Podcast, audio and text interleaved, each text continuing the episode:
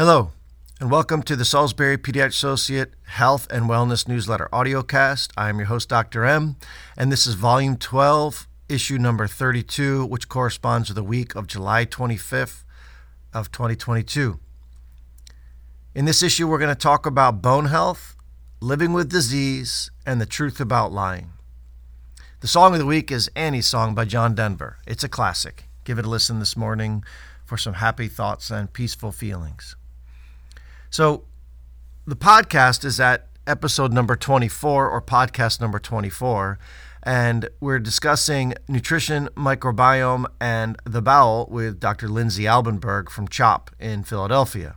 We get into the many layers of evolving understanding of where the touch points are in the development of dysfunctional microbiome in the gut, and then subsequently inflammatory bowel diseases like Crohn's disease or also colitis. She gives us high quality dietary information based on the current data for how to approach food with children and adults. We delve into COVID 19 a little bit.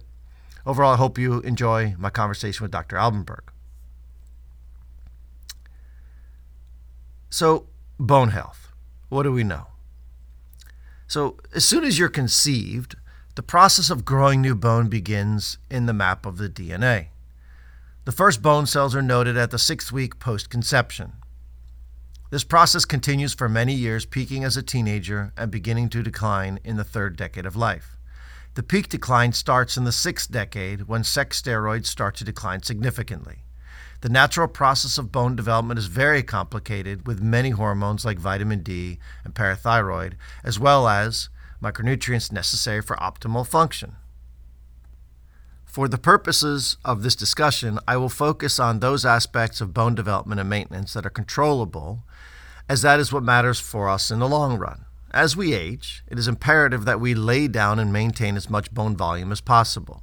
This provides the best starting point for the inevitable declination over time.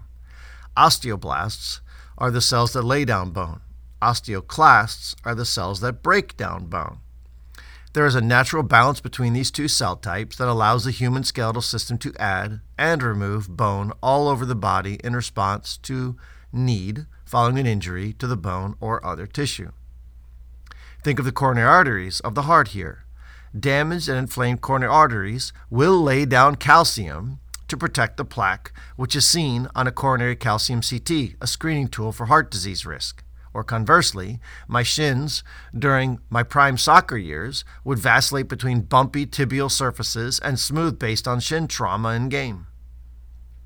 Osteopenia and osteoporosis are conditions where bone volume has significantly deteriorated to the point of fracture risk based on many dysfunctional lifestyle choices and exposures. The biggest concern with early bone loss is major hip and leg fractures after a fall that predispose humans to early death as they age. Falls are incredibly common cause of accidental death as people age into the seventh decade of life and on.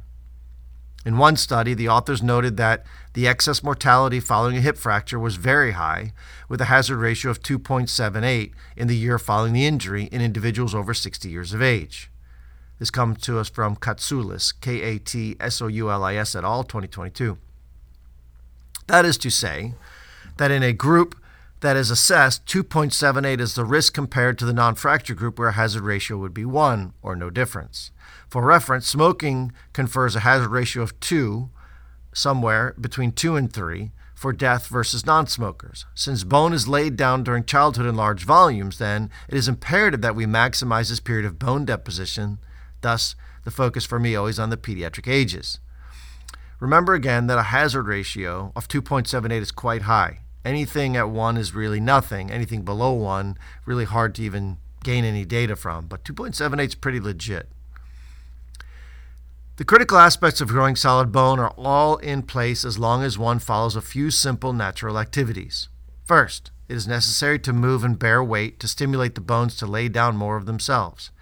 This was noted early in medicine as patients that were immobilized from injury in hospitals had significant bone loss and increased with the length of immobility.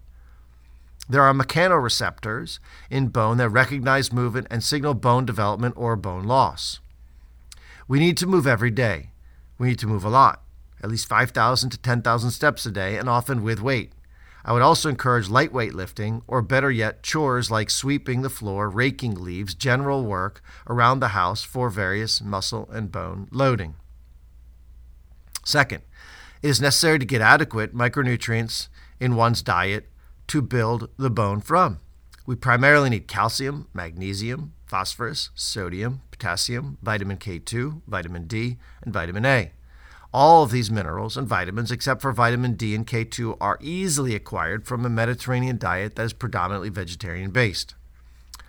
Third, vitamin D is involved in helping the intestines to absorb calcium from the food. It is necessary to get adequate sun exposure daily for vitamin D. Spending time in the sun without sunscreen will stimulate your skin to produce vitamin D. Never burn, as that damages the DNA of your skin, causing cancer risk to increase. The darker your skin, the longer you will need to spend in the sun to get the same vitamin D amount. There's a link in the newsletter to more information on micronutrients and vitamin D. Fourth, we must avoid excessive inflammation, which can significantly damage the body's ability to lay down new bone. The major source of inflammation in humans, as especially children, is from a standard American processed food diet. Exposure to toxins is a close second. We know from many different systems in the body that the SAD diet promotes the wrong gut bugs, increasing inflammation and decreasing the production of insulin like growth factor 1, which is supposed to increase bone mass. Fifth, vitamin K2 is produced in the body in our gut by the bacteria E. coli, converting K1 and K2, as well as some other conversion occurring in certain tissues. It is also obtained dietarily from animal livers and fermented foods like natto, kimchi, and kombucha. Emerging research is pointing to vitamin K2 as a cofactor in the development of proteins like osteocalcin, which helps to lay down bone, and matrix GLA protein, which helps direct calcium to the bones and away from blood vessels. If you do not consume enough vitamin K or take medicines that block vitamin K, like anticoagulants, you are at increased risk for osteoporosis. What are the known risk factors for bone loss and osteopenia? Number one, inactivity or lack of weight bearing movement. Two, poor quality diet that is pro inflammatory. Three, using antacid, steroid, anticonvulsant, or anticoagulant medications chronically. Four, micronutrient insufficiency. Five, lack of sun exposure. Six, thyroid disease. Seven, smoking. Eight, anorexia and or amenorrhea. Nine, low estrogen and testosterone hormones. 10. Being female adds a layer of risk. 11. Drinking excessive amounts of coffee, tea, and alcohol. What would a typical week look like for kids in order to have the beginnings of healthy bones for life? For starters, spending time outside without sunscreen, being sure to avoid burning your skin while working in the yard doing manual chores like weeding, mowing, raking, as well as general play will go a long way to alleviate the issues from numbers 1 through 5 that we just discussed. The added benefit of work teaches them self esteem and family values. Again, the darker your skin, the longer you will need to spend time in the sun to get the same vitamin D amount. Sunscreen should be used after a period of time in order to prevent burns and DNA damage that can lead to skin cancer. But natural vitamin D exposure is the way we were supposed to get it from the sun.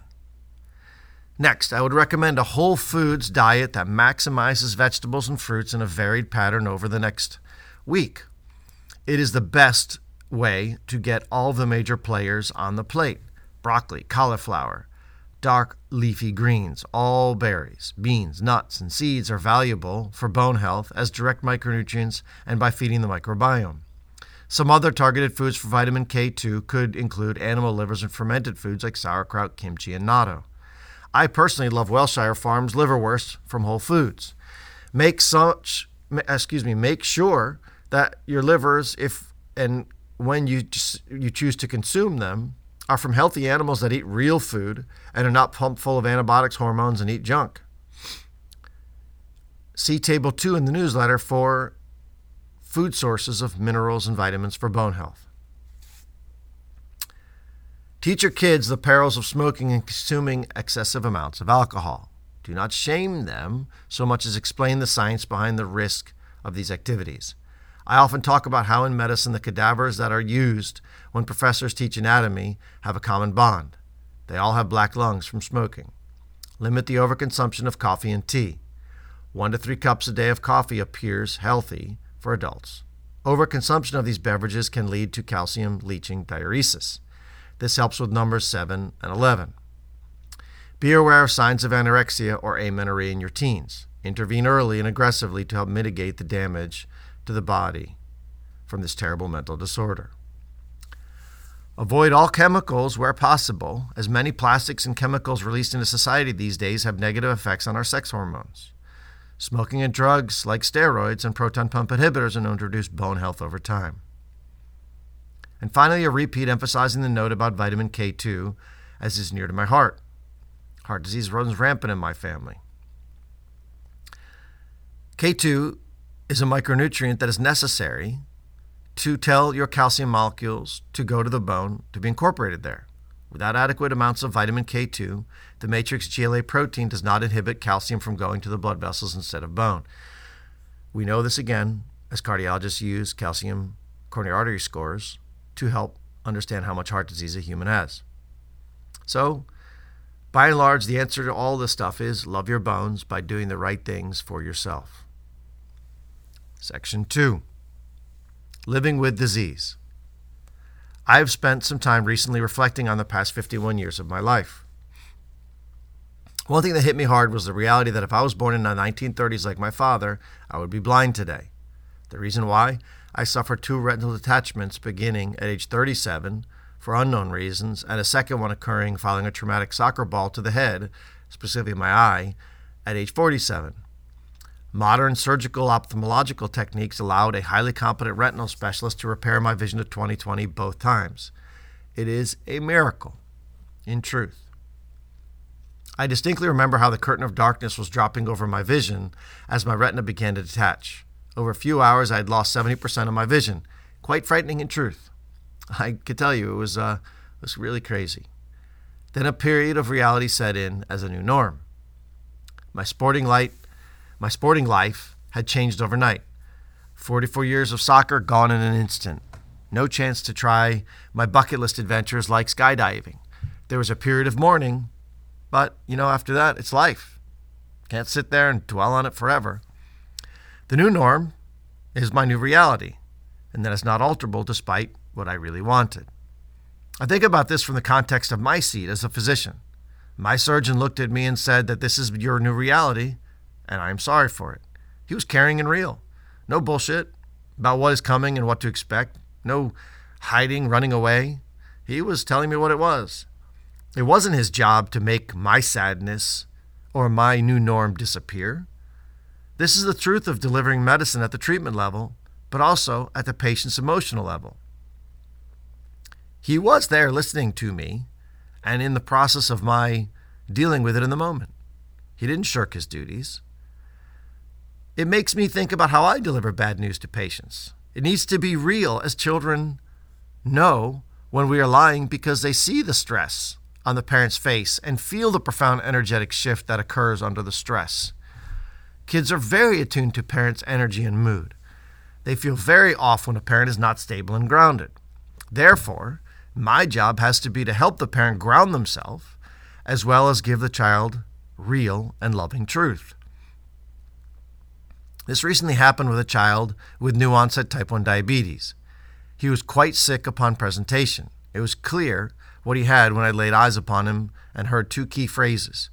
He is drinking a lot and he is urinating a lot.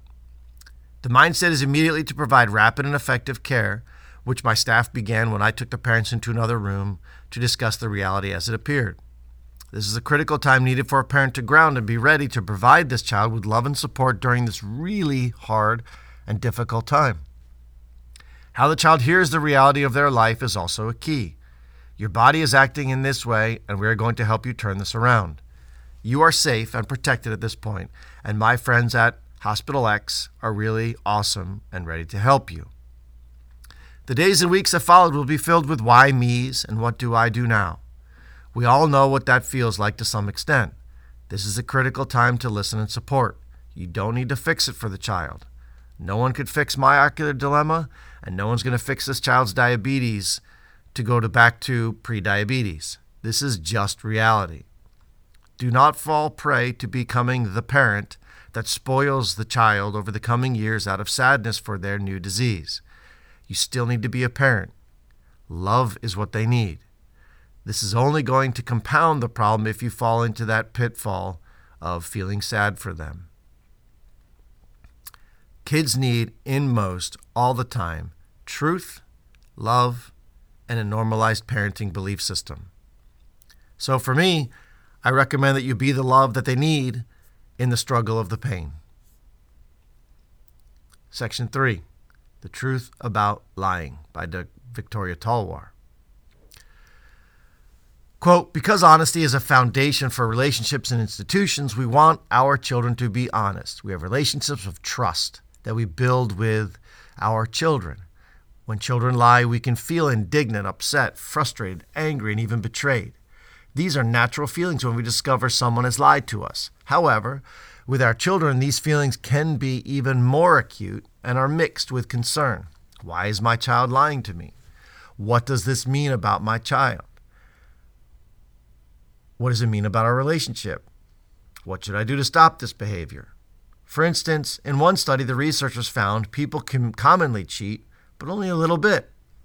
In that study, adults were given 20 matrix number tasks to solve and then self report how many they got wrong. The task was difficult, and on running the experiment and checking people's answers, the researchers knew that, on average, people could solve only four of the tasks. However, when people could self report how many tasks they had solved correctly, the researchers found that the majority of people inflated their score. By how much? On average, people reported they had solved two or more matrices than they actually had solved. Notably, they only cheated a little. When the researchers increased the incentive by increasing the amount of money participants could win per solved matrix, they did not see a jump in people's false claims. People still only cheated a little. The researchers suggested that people cheat a little to increase the benefit to themselves, but not too much so that they maintain the self concept as being essentially honest. So we may cheat a little bit to benefit ourselves, just up to a limit, that we can tolerate it without making us uncomfortable about ourselves. We like to preserve our feelings about our essential honesty and decency. So, if you want more about that, there's going to be coming in some future newsletters, but also in the podcast that was released uh, with Dr.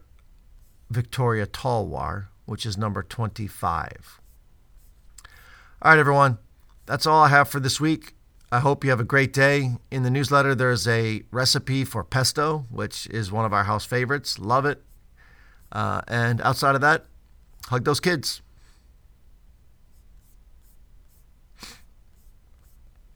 Now for the disclaimer. The information provided in this audio newscast newsletter is for educational informational purposes only and is not a substitute for advice and treatment provided by your physician or other healthcare professional and is not to be used to diagnose or treat a health issue and does not constitute the formation of a provider patient relationship. Have a great day.